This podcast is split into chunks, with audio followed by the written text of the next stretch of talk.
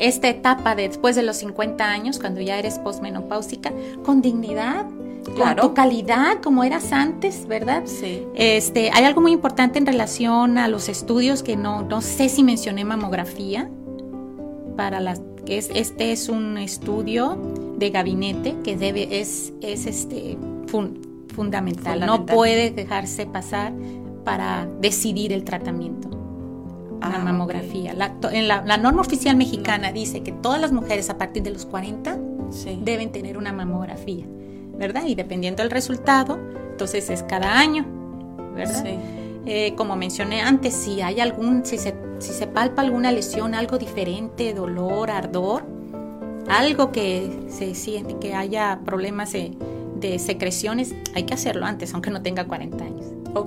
Y, haber tenido antecedentes familiares. Familiares. Sí, el asunto es encontrar la patología o la enfermedad en una etapa curativa que es la inicial, ¿verdad? El gobierno de México ha gastado millones de pesos para que los hospitales públicos tengan un mastógrafo, un ultrasonido, una tomografía, una resonancia.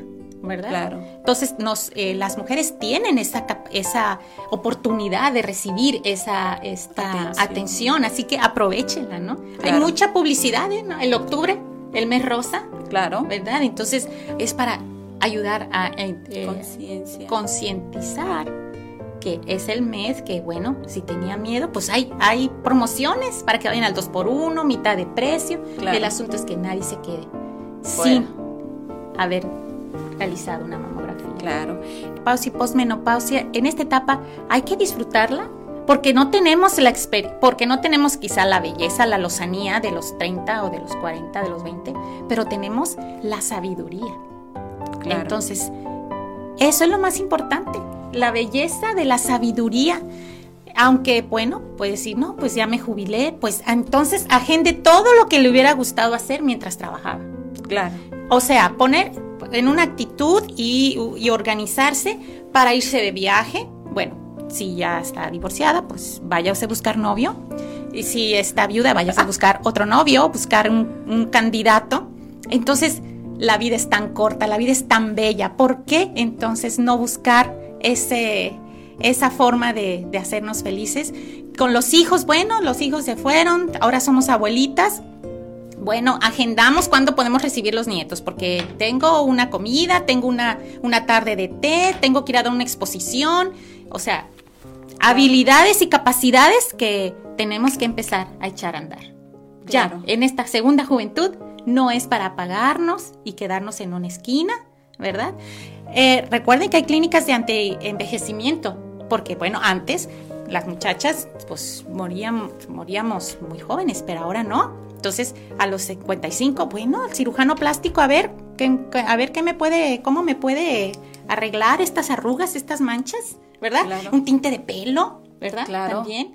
Este, ir al salón de belleza, agendarse para que le, ayuden y se, haga sentir muy bien.